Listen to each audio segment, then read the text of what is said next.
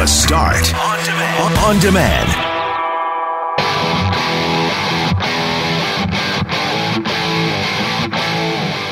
Two fugitives wanted for murder in BC remained on the lam heading into Monday morning, with the attention shifting from Gillam, Manitoba to York Landing after two men were spotted scavenging for food in the dump.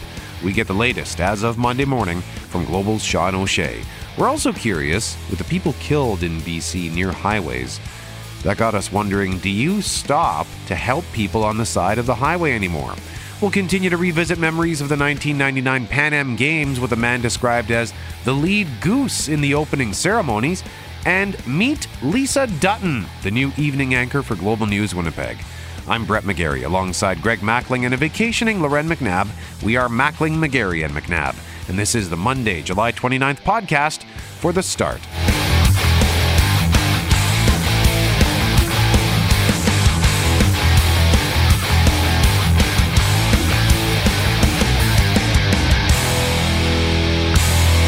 And as much as we like to have fun and goof off on this show, mm-hmm. uh, a little bit difficult today as the uh, the manhunt really has kind of kicked into a new gear over the weekend. As uh, we are wondering on Friday, are they still in Gillam or are they long gone? Well, it turns out, looks like they were potentially uh, on their way out. On their way out, not really all that far away, which isn't all that surprising, I would say, at the end of the day. If this appears to be or turns out to be what it appears to be, uh, genuine sighting of the two suspects in, uh, we know it as York Landing, York Factory First Nation. There's some confusion, I think, going back and forth about where exactly are we talking about. The community is York Landing, but the First Nation is is York Factory, mm-hmm. and so uh, if you're looking for it on the no- on the map, you might be uh, getting confused. So this is this is south of Gillam. Uh, there's uh, all sorts of treacherous terrain. We know all about that. There may be a hydro line not too far away that they may have followed if if this is in fact the suspects. Lots of questions about how did they get out of Gillam with the massive police presence? I don't think that's the question to be asked right now. I think the question just needs to be when are we going to catch them? When will we actually get news of that? Little uh, disappointment from folks being expressed that the next scheduled RCMP media or press conference isn't scheduled until three o'clock this afternoon with everything that happened yesterday afternoon and into the evening. It's surprising that they've done nothing but really released information and, and very little of it on Twitter. I think a lot of people would like to see uh, someone, a spokesperson, come up and speak and and share what they know. But this is probably a, a very sensitive time as well, so we have to keep that that part in mind. Our our desire and our need to know details have to be balanced out with the police's ability to uh, share details in a safe fashion to keep their members safe, to keep the community at large safe. And of course, tension is mounting as well. And we had a situation right here in Winnipeg yesterday afternoon. A huge police presence on the South Perimeter mm-hmm. Highway. And I know, Greg, you saw a video on Twitter of some guys in a car driving by. And what we saw several police cars, and there were two guys sitting in the ditch. And as they were driving by, someone in the car was saying, Is that them? Is that the guys? And it turned out to be a false alarm, just a couple of hitchhikers. This was uh, yesterday afternoon, I think around 1.15. Uh, there were several police cars on the westbound shoulder of the perimeter highway, uh, but the the speculation was the suspects were had made their way to Winnipeg. Right, and so we highlighted this last week and uh, heading into the weekend so much concern so much question about where these individuals might be where they could be when you do the math. Uh, depending on what type of vehicle they may have been able to commandeer or, or find themselves in. Quite conceivable that they could could have been in Winnipeg. In fact, conceivable if they had a vehicle that nobody knew they had that they could be the east coast of Canada. But RCMP very confident that they uh, had found them and, and tracked them to that area around Gillam. And now, as mentioned, late yesterday afternoon and into the early evening. York uh, Factory First Nation is where those two individuals appear to be. The coverage of the manhunt is not just in Manitoba, it's not just across Canada or even the United States, but way from the other side of the world. Yeah, we of course are monitoring the situation in northern Manitoba as we enter day seven of the manhunt for two young men on the run from police, the military, and community groups, all searching for them. We will bring you the latest as we can. We have global national reporters Sean O'Shea and Crystal Goomansingh and Gillam and York Landing, uh, respectively, along with Clay Young, monitoring things here in our CJOB newsroom. The next scheduled update from RCMP is at 3 o'clock this afternoon. The manhunt has people talking from coast to coast in our country. It's also top of mind and top of the news in Australia. One of three people killed in northern BC was an Australian citizen, Lucas Fowler. Fowler was traveling to as many Canadian national parks as possible with his American girlfriend, Chynna Deese. Fowler's father is, in fact, a police officer in Australia, and there have been reports that Australian police are actually here on Canadian soil. Australia News 9 is one of several networks covering this story. Here is how their coverage sounded last night. Canadian authorities are closing in on the teen fugitives wanted for murdering Australian Lucas Fowler, his American girlfriend, and a university uh, professor from Vancouver. A new sighting has been reported from York Landing. It's a community 200 kilometres from the town of Gillam, where Kam McLeod and Bryer Schmegelsky were last spotted. Let's go live to our US correspondent, Alexis Daish, who's in Gillam tonight. Lexi, what's the latest information you have? Well, Pete, what we know is that there were three volunteers who joined this uh, group that was joining the manhunt. They were looking in York Landing for the pair today. It's an Indigenous community of a few hundred people, but it's there that they believe they spotted the suspects this afternoon near a garbage dump. They described them as two tall, skinny guys. We spoke to one of their fellow volunteers about what was seen. They spotted the suspects in a, in a garbage dump there was bears in the area. They were acting very quickly in their motions. It was out of the normal, so uh, that's when they called it in. And Pete, police have told me that they are now hauling officers over to York Landing to try and arrest the pair. But it is the middle of the night here, and this is very much a dynamic and unfolding situation as we go to air. Pete? Okay, Lexi, thank you. Australia News 9 with a reporter in Gillam, Manitoba, just really highlighting what a big story this is for folks in Australia, as Lucas Fowler, one of uh, three possible victims of uh, these men that RCMP and the military. And uh, what can you say about the Bear Clan? And what they do in our community and what they do throughout Manitoba. Absolutely beyond impressive. Yeah, they're up in northern Manitoba at uh, the request of the Assembly of Manitoba Chiefs, and they actually had a flight that was scheduled to bring them back from Gillam to Winnipeg yesterday. But the guys who are up there said no, and they all made their way over to York Landing. The ones who were still in Gillam, other patrol members were in York Landing. Um, so yeah, just incredible that. Uh, like James Favel himself said, he wanted to be up there, but he had to stay behind uh, for for family reasons, and he was in Walmart buying cat litter when he got a call from Fox Lake to say, "Can you confirm this sighting from your members?" And so he had to get on the horn to figure boy, out what was going boy. on.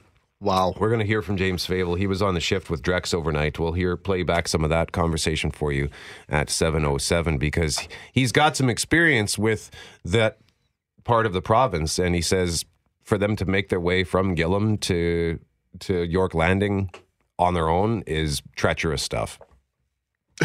There's really not much more we can say.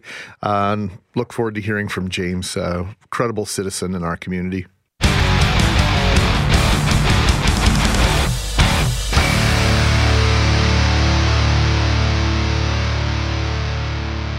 Mackling and McGarry McNabb back next week.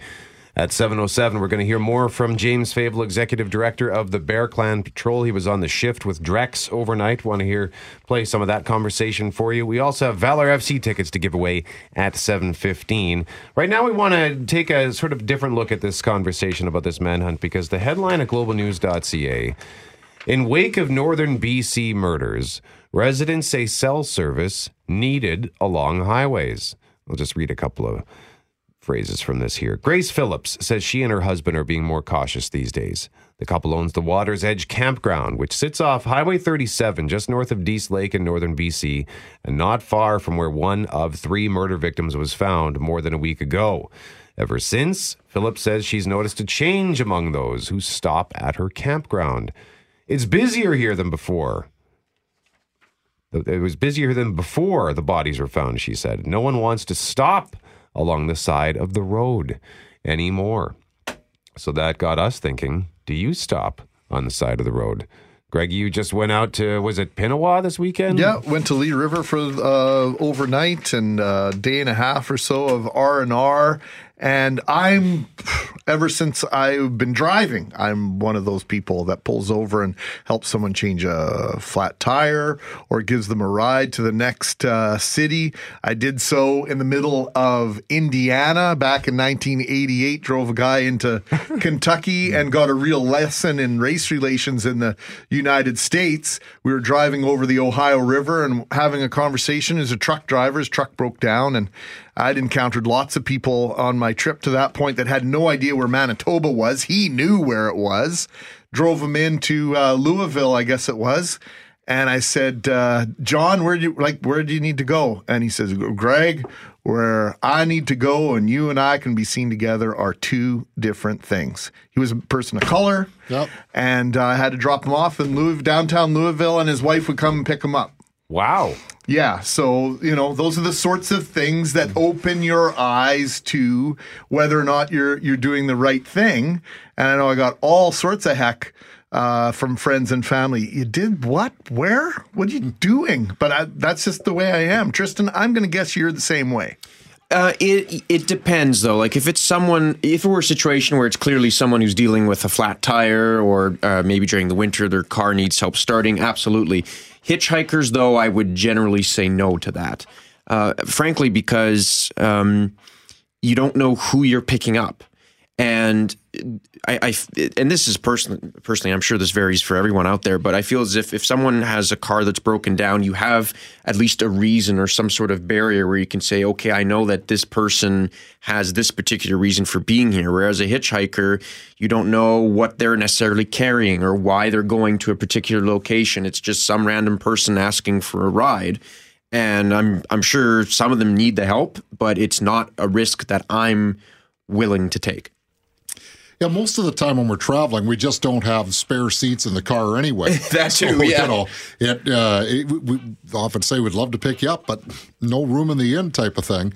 Uh, I honestly can't remember if I have ever picked up a hitchhiker. I've I've been a hitchhiker myself uh, a couple times when I was uh, in my younger years. But uh, you know, it, it's funny, Greg, because I think you and I saw the same guy. Uh, this would have been probably back in the wintertime. The guy that was right uh, at the uh, where you turn off to go to Broadway at Portage, waving his arms crazily, yes. needed help, etc., etc. Yes. It turned out it was yeah someone who wasn't in dire straits. So, I asked him where his car was, couldn't show me where his car was, yeah. and I said, "Well, I'll call the cops for you." No, no, no, no. Yeah. yeah. Okay, okay. You know what, bud? I'm gonna roll back up my window that was only down two inches in the first place, and I'm going to carry on. Different maybe at four in the morning than on Trans Canada Highway, or, True enough, or you're yeah. just you're you're just cautious that way. Yeah, Cal? I think I don't know. Maybe as, as, you get older, you get a little bit more cautious. I'm not sure, but uh, I, I, think you have to go with your instinct on these things too. Mm-hmm. You know, you, yeah. you have to just kind of read the tea leaves and and whatever makes you feel good. Then uh, if you let's face it, if you can help somebody else stranded on the side of the road, that would be a noble thing to do for sure. Yeah, yeah actually, I think I I saw that same guy you guys were talking about. Uh, it was early in the morning on Portage. Yes. And yeah, yeah I was like, sorry, man, I got to keep going. Yeah. Just, yeah. The, the, the, spidey senses were on full alert. Yeah. going by that guy. Yeah. Yeah. I uh, I remember once I was, this was, it was on the highway. It was right close to home when I lived at Corydon and Harrow and I there was I was just approaching from the south, so I was going northbound on Harrow, and I stopped at the red light, and I saw this man and a woman, and they appeared to be in a I don't know if they were having a scuffle or what, but he basically took off, and she came running over to me and said, "Hey, he just stole my ID. Can I use your phone?" And I thought, "Stole your ID." Okay, but I had seen them before, and that's the thing. I had seen the two of them before, kind of patrolling the area. Uh, they looked sort of seedy, so I just said, "Sorry, I, I can't help you on that." Because I just felt like I was walking into some Yeah. sort of a trap. It sounds like probably you were. Good instinct there. Peter says, always help 100%. I live in the country, would never leave someone stranded. And another one of our listeners sort of said, yeah, always help people out in the country, but in the city, I leave them alone to their own devices. And as we've been talking, I'm reminded and remembering an instance where there's that. Um, Campground just outside Portage La Prairie near the Portage Diversion, south of uh, the Trans Canada Highway. And my mom was camping out there for a week, but was coming to Winnipeg to see Billy Joel. So I went out to babysit my baby brother and sister in the camper. The next morning, I'm driving out of that campground, and a man comes out of the marsh waving his arms. So Like Apocalypse Now, we're talking? Or? he had an orange jumpsuit on. Oh, and my. I didn't click in for me. My instinct was to stop and I rolled down the window and he said, Hey, is there a convenience store in there? And I said, Yeah, just in the campground. He says, Thanks. Off he goes. And I'm like, I was listening to the radio last night. I think someone's escaped from Headingley. So I sprinted as fast as I could at about 120 kilometers an hour to the Shell station near Portage Prairie, phone 911. I think I spotted the guy you're looking for from Headingley. And by the time I got back on my way to Winnipeg, there were three or four RCMP cars. So I just about had not a very good Oh, my word. experience by stopping. The orange jumpsuit should have been a dead giveaway. Yeah, reboot the Spidey senses. We were speaking uh, earlier about whether you pull over and help people out. Well, this woman sure did. Long story, but well worth it. In 2017, my friend, my daughter, and I were driving back from Portage La Prairie at 11:15 at night. It was April 7th, 2017, to be exact.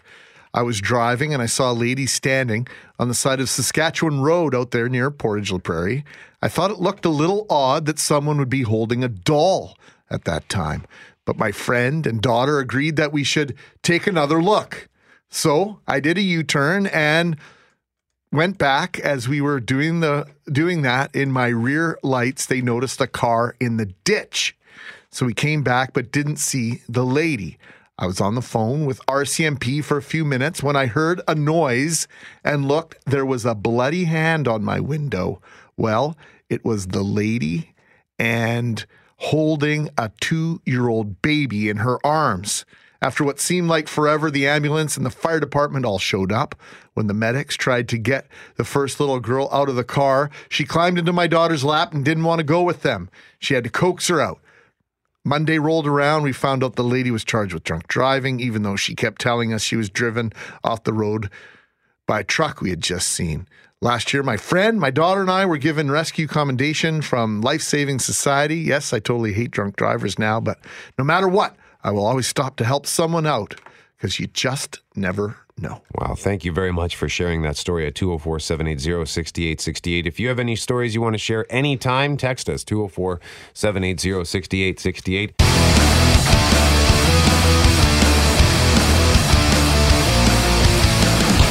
Football game on Friday didn't go so well for the blue and gold. No, not so much. The Blue Bombers went into Hamilton Friday night, Brett. They were looking to move their regular season winning streak to six games.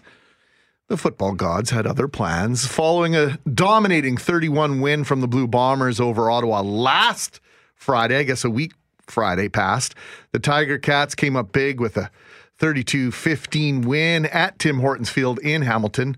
Matt Nichols, you might recall, completed 19 passes in a row in the win against the Red Blacks. Well, he had a tougher go Friday night. He completed 29 of 48 passes for 261 yards. Normally, on their own, those numbers are pretty decent. It was the three interceptions versus one touchdown pass, which was the big difference for the Bomber QB. Somebody will say this is a wake up call. I bet you're not buying into that. I mean, whatever. We we just didn't play as good tonight. I mean, people can, you know, say whatever they want. Um, you know, talk about my play and, uh, you know, as they should. I mean, I feel like I didn't, you know, didn't play my best game tonight. And like I said, it's this is what I signed up for as a professional quarterback. I can handle it. and I'm coming back and play better next week. Of course, it was 23 15 for Hamilton. I just inverted those numbers in my mind. That was Bob Irving with Matt Nichols post game, the voice of the Blue Bombers, who joins us now from Guelph, Ontario. Good morning, Bob. Good morning, you guys. Kind of a neat place to be camped out for the next several days. Tell us why you're there before we get into the details of what went down Friday night. Okay, well, Guelph's uh, it's about halfway between Hamilton and Toronto. I guess it's a city of about 150,000 people, and we are here, we being uh, the media who cover the team and the Blue Bombers, because rather than fly home uh, in kind of a quick turnaround, they play Thursday in Toronto and then fly back. Uh, the club decided to keep the players here on the ground, uh, save the airfares. Now there's hotel costs. I guess you know from a bottom line point of view, it's about a wash, and uh, so they've opted to practice here for a couple of days, and then it's on to Toronto Wednesday for the game on Thursday night. So Matt Nichols had one interception going into the game Friday night, threw three in that game alone. Was that the difference in the game? It was a big part of it for sure. Uh, the the two turnovers, Greg, on the on the kick returns were a big part of it too. Those led to six points uh, by the Hamilton Tiger Cats, fumbles by Lucky Whitehead and Kenny Walker. So five turnovers in all and you know you can't win when you when you do that. And Nichols uncharacteristically was off the mark with a couple of his throw, which he owned after the game. Uh, you know, I, people had sort of developed this impression, I think, that the Bombers were invincible. Well, they're good, you know, but they're not that good that they couldn't get beat if they turned the ball over and played against an inspired team. And that's exactly what happened on Friday in Hamilton. Bob, I understand that the. Uh or the run game largely absent. Andrew Harris, I think, what did he have? Like 53 yards in the game. Why well, didn't they run it more?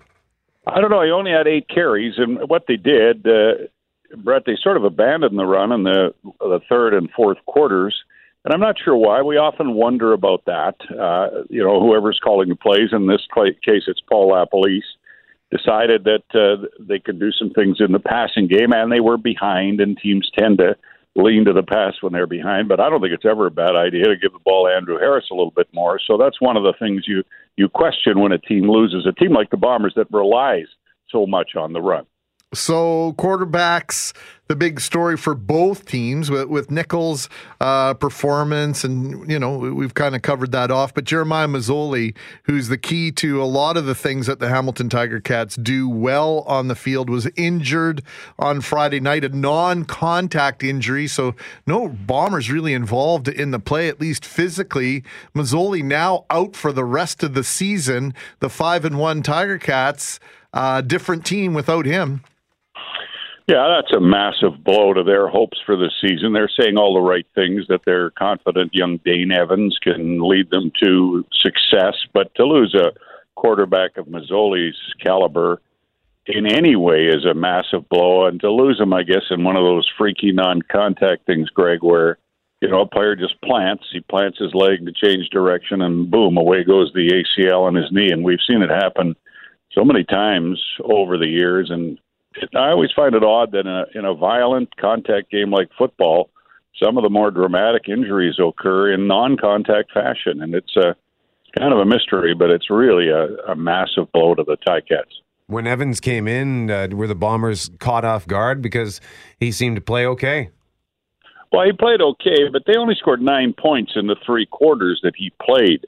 Uh, the Bomber problems were on kick returns, fumbling the ball, and on offense. Uh, you know, their defense played well enough, and so they should have. I mean, when Masoli went out, the Ticats were humming. It looked like they might score 50 points.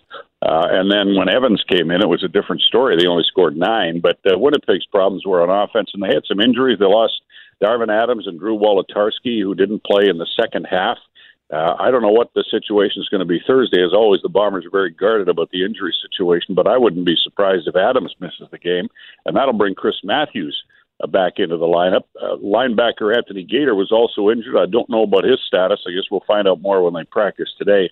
So not only did they lose the game, they may have lost some of their starters to injury, and they've been relatively fortunate in that regard so far this year. Bombers have been preaching the fact that they're zero and zero going into every week. I guess you'll find out how true that is when you speak to them after practice today, and if they're in a snarly mood, and if they've been been uh, carrying around this loss for the last three days or not, or or whether they just yeah, let's in the rear view now. Let's focus on Toronto. Coach's show tonight, in spite of the fact you and Coach are uh, on the road, Bob.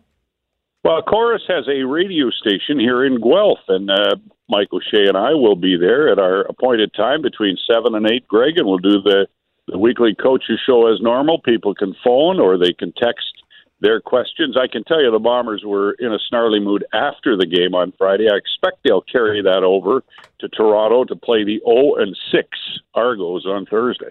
Bob Irving joining us live on CJOB. Bob, thank you very much, sir. Okay, you guys.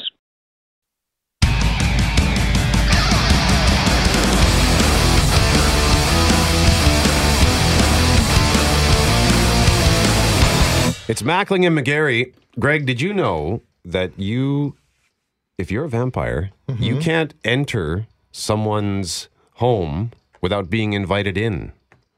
Did you know that? I did not. And as it pertains to this particular studio, if you're from Saskatchewan, you're not allowed to cross the threshold into the studio unless you're invited in. And you reluctantly were essentially forced to invite our guest in. You are exactly correct, sir.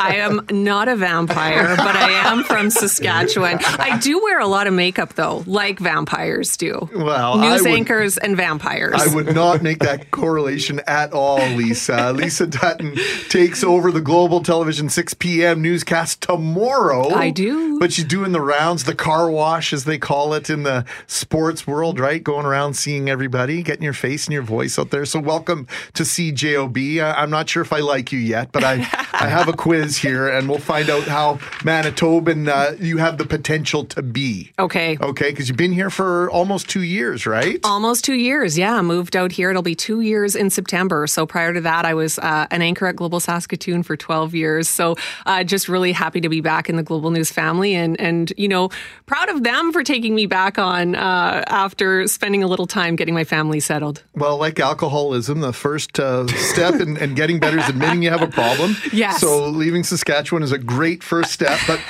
there's also a saying that I used to carry with me when I lived away was that you could take the boy out of Winnipeg, but you can't take the Winnipeg out of the boy. Oh, okay. So we'll find out how much Saskatchewan is still in you. Okay. Hey, that's fair. Okay, you ready? You bet. Okay, first I wish one. you Godspeed on this, by the way. Greg hates Saskatchewan. Well, there's a little jealousy there. Let, let's be honest. Okay, jam buster or jelly filled donut? Jelly filled donut. the look on Greg's face right now. White, brown, or rye? If you're uh-huh. ordering breakfast and they ask you what kind of toast, white, brown, or rye, Brown. it's not going well I, for you you. know what? Lisa I Dutton. know. I know you wanted me to say rye. You- Well, well, that's well, that's half the battle. is that you know what you're supposed to say. I think this is good for your credibility that you're answering in an honest fashion. Okay. Hoodie or bunny hug? Bunny hug. Oh my word, this is not good. Favorite hockey team? Favorite hockey team? Winnipeg Jets. Easy, no problem. Okay, all right, you win one. Cabbage rolls or halapchi?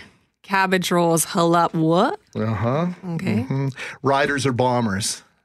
Yeah. Oh. Okay. Well, you got one right. Okay. You, uh, but like you said, you know what the right answers are supposed to be, and so I respect you, by the way, for Okay. not being a turncoat on your team because a real fan is a fan no matter where they live. So you get extra bonus points for being truthful with that answer. Halapchi is the Ukrainian word, or halapchi for cabbage roll. You'll, Yes. you'll learn that one if you go to enough. Uh, fall suppers in Manitoba or church dinners uh, in I the still, city. I still have yet to be invited to a Manitoba social. What? Really? No, In I almost haven't. two years? No, I haven't been like I don't know. I feel like the age group of people getting married aren't maybe my people. You know, I'm kind of a little like all of the weddings that I went to, I've kind of went to.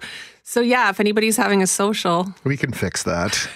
um, yeah, so you know what the right answers are. You, you clearly don't practice them, but that's okay. Last one for you Ginch or Gaunch? oh, gotch. There it is. A trick question, and you got it. well done.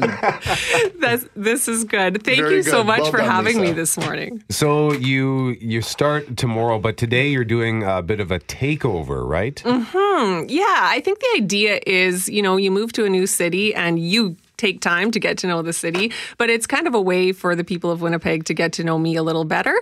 Um, they will get to know me on air, obviously, every night at six o'clock, but uh, it, it's good to show people um, the other side of it, sort of who you are uh, behind the scenes. And there's a lot that goes into putting a newscast together every day. I always say, you know, that, that 30 minutes of news at six o'clock is a very small part mm. of uh, a huge team effort that, that goes on every day at Global Winnipeg. Social media takeover. Global Winnipeg's Twitter, Facebook, and Instagram are all in Lisa's hands today. What does it feel like to have that kind of power? Oh, uh, it feels good. You know, I guess I feel trusted, which is is important. So, yeah, looking forward to uh, to introducing Winnipeg to uh, myself and, and all of the hardworking people behind me.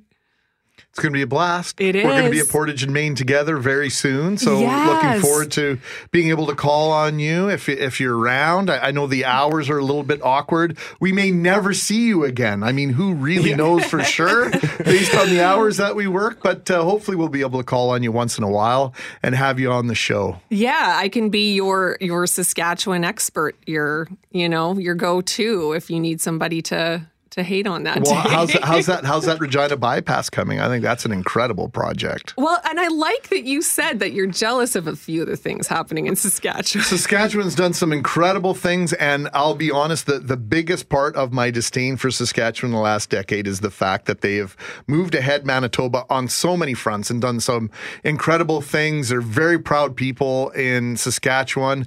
I wish that Manitobans were a little bit more proud of where they're from, no matter what. And Saskatchewanians? Saskatchewanians are proud of where they're from, no matter what, no matter how bad their football team is at, at times.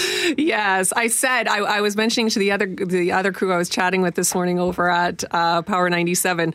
My husband actually played football for the University of Saskatchewan Huskies. I knew that. So I have to tell you, like our real thick Saskatchewan Football Alliance falls at that CIS level, and we cheer for the Bombers as a secondary team. Right, except Right? for two weeks of the year, Yeah. or, or maybe three, depending on. You know, it, it, I, I I'm happy to say that, and I do think like I think that Bombers fans get that too. Like we're not cheering for the Lions, right? We're not Mm-mm. cheering for the Argos. We got each other's back. It's kind of like brothers who don't get along.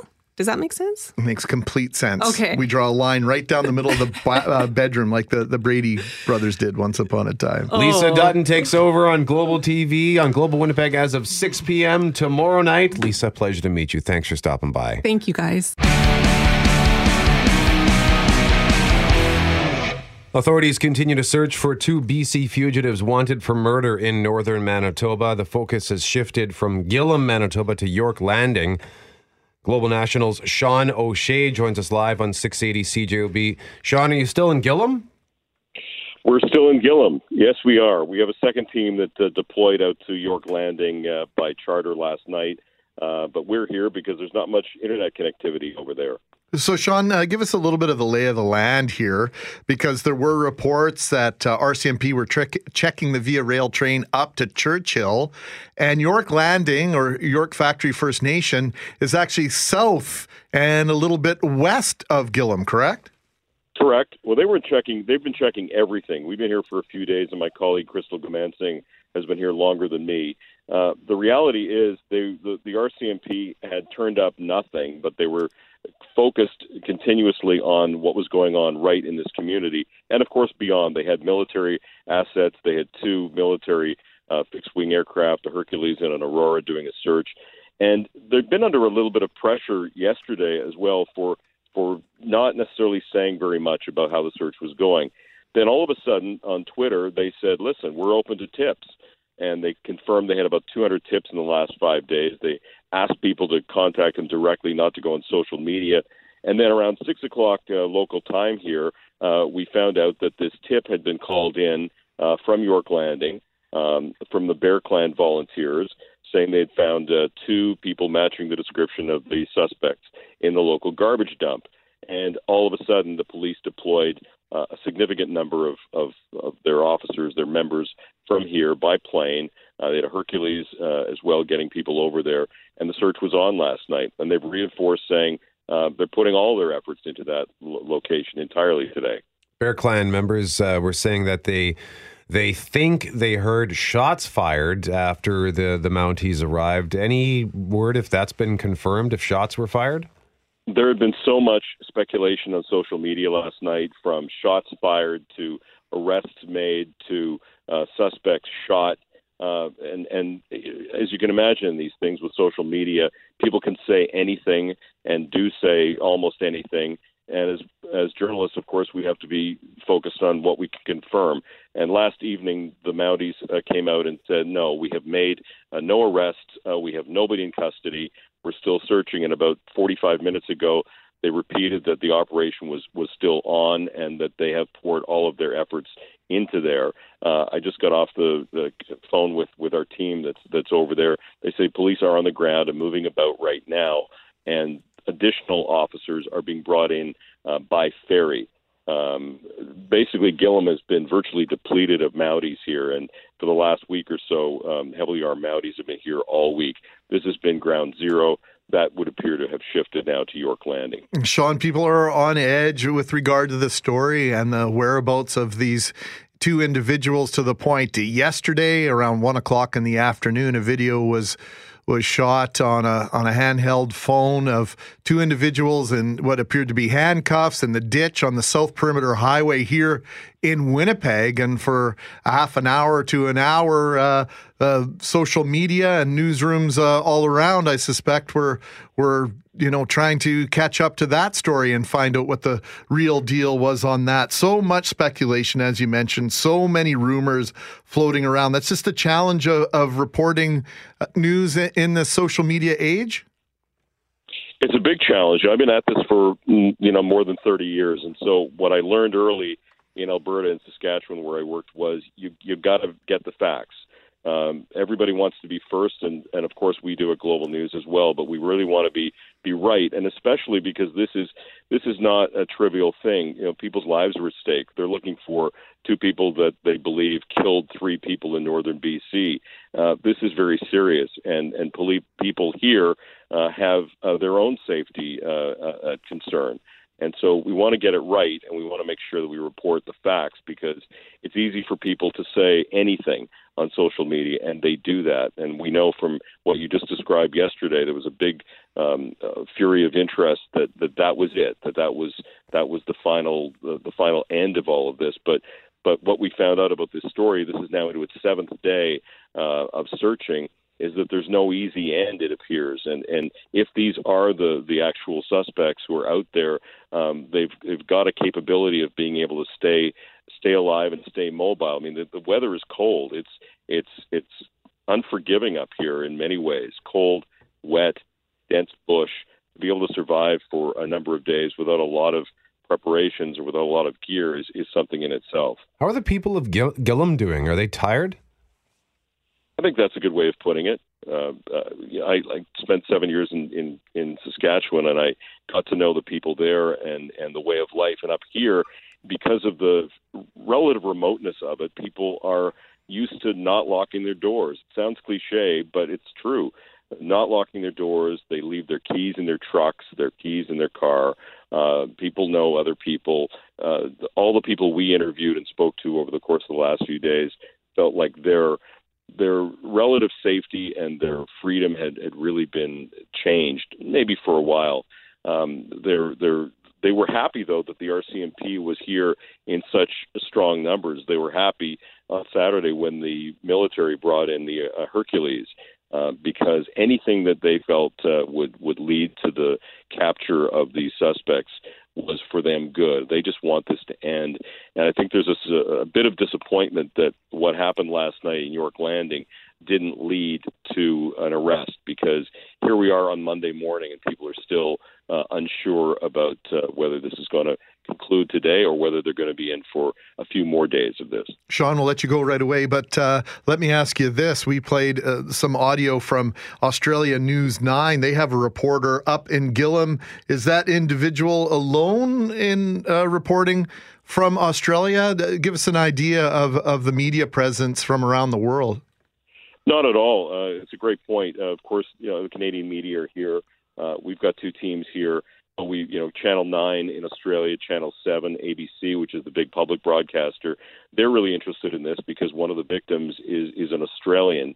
And uh, they've deployed a lot of, of uh, news resources uh, to to this story, and, and the amount of reporting back in Australia, it's really it's put Manitoba, put Gillam on the map, uh, not necessarily in the most positive way, um, but it, it, certainly has been widely reported, uh, and and those organizations are also um, anticipating. One of the organizations actually uh, flew their crew to Thompson.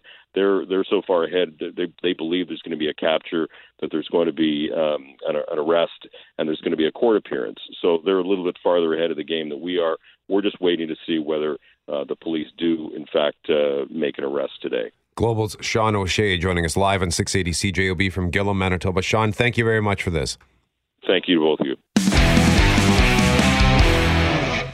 Mackling and McGarry, thank you very much for joining us. McNabb is back next week, and it is time to continue to chat about the 1999 Pan Am Games. And we read a part of this email last week, and we'll read some of it to you again. I enjoyed listening to your interview with Tanya Dubnicoff on the 20 year anniversary of the 1999 Pan American Games, that interview with Kelly Moore. It's amazing what the Pan Am Games did for the city of Winnipeg. And this email goes on to talk about this person's involvement in the games. And he says, My personal claim to fame was being the lead goose. So, Brooke Jones, the author of this email, is in studio with us now to tell us. And you eat, is that the goose from this performance? Good morning, gentlemen. This is the uh, first goose to hit the field at uh, Winnipeg Stadium back in 1999 for the opening ceremonies. Uh, this is the lone goose for that uh, first lap. Uh, have you got an honorary name for said goose, or? As I was driving in this morning to the studio, I don't have a name for the goose. Maybe we should come up one, uh, up with one, or ask our listeners to uh, suggest a name. Yeah, 20 years later. And to imagine that you've been he- holding on to this piece of Winnipeg history is impressive enough. And she's in pretty good shape. Yeah, great shape besides a small neck injury. Well, those uh, things happen. Happen from. Uh, I'm glad my uh, mom let uh, me keep the goose for years at, at home, and then it's been in my dad's uh, storage shed for many years. So uh, they've been the my dad's been the guardian the last few, so few years. Describe this goose then, like what we're, and I'll get a video of it and put it up on our 680 CJOB Instagram. But uh, what is this goose made of here? Yeah. Right now, the goose is a little more uh, decked out. It has a sun hat, sunglasses, and streamers. This was added for the closing ceremonies. Okay. However, a couple of months out, um, before the opening ceremonies, uh, Larry DeRoche's vision was to create this Pan Games logo out of geese, and we were the geese, the human element. However, what would the goose look like? It's actually a styrofoam uh, and paper wings, a paper body, which was created down in, I believe, Pennsylvania. So it's traveled international. Nice. And um, yeah, so it was created down there. And uh, for the uh, performers, we needed to hold the goose above our heads. How would we do that? And the uh, innovative thinkers came up with uh, golf ball retrievers. okay, that's what that is. That's it. So it's golf ball retriever. That's brilliant. Missing the aspect that uh, would grab the ball from the uh, the water, but yeah, it's a golf ball retriever, and it's taped up in sections so it wouldn't be able to just to spin and to stay to stay straight and fly forward. So uh, those uh, geese, as they came in, and, and you were the lead goose. Um, how long did you have to hold the goose above your head, and did you have to move it so that its wings would, would appear to be flapping? Give us some idea of the uh, opening routine and the physicality involved. I, at the time, I was fortunate. I was a middle long distance runner, a track athlete, so I had some stamina and endurance. And uh, it was a few days before the uh, opening ceremonies that they announced that I would be the lead goose. Uh, they announced that at uh, center field. Late night rehearsals, so it was very uh, sort of quiet, hush hush. What the the what the performance would would look like.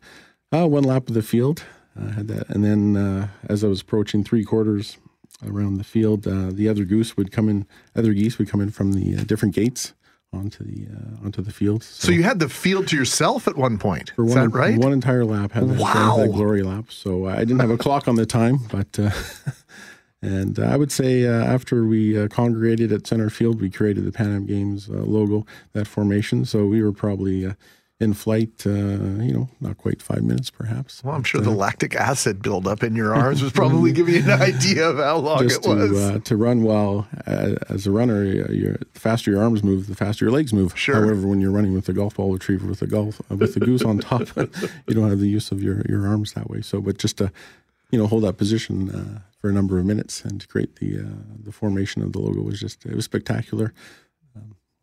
Brooke Jones is our guest, joining us live in 680 CJOB to talk about his experience in the 1999 Pan Am Games. He was the lead goose. He was the first performer to hit the field at Winnipeg Stadium for the opening ceremonies, and uh, he had he carried a goose on a stick. It's a golf ball retriever, and again, we're going to get some pictures and video for our Instagram. How old were you when you did this? Back in 1999, so I was uh, 20, uh, 20 years old. So was your family there to, to watch you perform? Uh, from the stands, my mom, my uh, dad, my sister Leah, uh, my stepfather and stepmother. So it was, uh, I knew uh, that they were watching, uh, watching me down below to perform. So I had that extra, extra boost and encouragement. And I think in life you need that family, family support. So they were quite proud. So we've been having this discussion, and, and you referenced in, in your email the the effect that this this event had on Winnipeg. So besides being involved in the opening and closing ceremonies, uh, how how did you participate? How did you celebrate throughout the uh, 11, 13 days? Well, what a what a journey! What a journey when you look back on those two weeks of the Pan Am Games. Uh, every day you were uh, go go go, uh, with you know, having the opening ceremonies just taking place and then preparing for the closing ceremony. So rehearsals were still going on. Um, wanting to give back to sport. Sport has given me uh, so much in life. I was a volunteer at the athletics uh, venue, my passion for track and field, also the tennis venue. And there was an opportunity to be a National Olympic Committee agent at the Athletes Village. So my experience from the 1996 International Olympic Youth Camp and the 1996 Summer Olympic Games as a youth delegate on the Olympic team just – sort of fuel that uh, that passion, that fire to be involved more. So every day it was uh, rehearsals, getting up early at 6 a.m. to be at the athletics venue, and then rushing over to CFB Winnipeg 17 Wing for uh, other volunteer duties. But it was great just to uh, be involved in that two weeks, that uh, to be immersed in that kind of energy and meeting not only the athletes, other, coaches, other volunteers. I brought a, uh, book here that I would, people signed that I met throughout those two weeks experiences. So You've brought yourself a book here where you, would you call that like a diary or a journal of people you met while you were there? That would be uh, exactly what it is a diary and journal of people I met. Uh, years before that, my mom had given me a, a journal, a travel journal to write daily uh, inscriptions of your experiences. However, I quickly turned it in uh, to a journal of uh, people that I met. I would ask them to sign my book, and that most, uh, I would say, probably 99% of the, the people actually wrote uh, messages their thoughts on the games their thoughts oh, on uh, oh my god their almost like a guest so book it's uh, yeah you would call it a guest book so well, can, you, anything you can read for us there uh, while we've got you here because that, that is obviously pretty unique there brooke uh, you met people from all over the all over North and South America, clearly. All over North America. Um, here's one. Cheers to the head goose, Carol, Pan Am Games, 1999. Uh, great working with you. Great games, Claudette. Uh, volunteers were the best around. Thanks so much. Um, good luck in your 10Ks. And that's that. That I think is what what I hear the most about over the years is the volunteers. Like at the time, people were championing the volunteers, and through the years, that that always seems to be the thing, the top thing that people say. The volunteers were so good, and you were one of them. So when you hear that kind of reaction, what does that make you feel like? Uh, it gives, right now, I'm just getting goosebumps uh, to, to, hear that and to reflect back 20 years later. And uh, so fortunate to have uh, been a performer with so many hundreds of other people to uh, uh, bring life and energy to the opening ceremonies. It's so important for any multi sport games to have that kickoff. And I was just telling Mike how unique it is that the human element of our performers. It wasn't digitally created, but we were out there on the field. Um, and you think of the journey from 999 days out to the auditions in the fall and then rehearsals from May until uh, July, and uh, to be been named uh, the lead goose, it's still very fortunate, and the memories just keep flooding back during these during this time right now. I thought you made a really good point before we came in here. The idea that the the true legacy. Some people measure the legacy of sporting events like this in terms of the facilities that are left behind, and, and I've been guilty for that in terms of you know, looking at uh, maybe a lack of a physical legacy, although the track was replaced at Pan Am Stadium and Shaw Park remains. Uh, the, the fact that there was no velodrome left behind, I think, is a sore spot for some people. That aside, the true legacy is the 20,000 volunteers and what that's done for future events in our community. And, and when you think about what Winnipeg has hosted on a national, on a grand scale since 1999, and even leading up to it, uh, we always say the people are our greatest resource in, in Manitoba, and I think the, this, these games exemplified that. So often uh, you hear in your daily travels that uh, friendly Manitoba, but it's the, the Manitobans and the volunteers and the number of hours volunteers put in, uh, especially in the sporting world. Uh, you can, yeah, you need those people to uh, make the games happen. And what I find unique is people who volunteer from games to games to games or to event to event to event. So that legacy continues on, just like the uh, physical facilities you mentioned. It's Brooke Jones was a lead was the lead goose in the opening ceremonies of the Pan Am Games. He was a volunteer, and uh, as it turns out, we we didn't even get into your Winter Wonderland stuff. You created the Winter Wonderland back in the 1990s. We'll have to have that chat another time, Brooke, because we got to go. Brooke is group editor as well with Interlake Publishing. Thank you for reaching out, and thanks for coming to visit us. Thank you very much.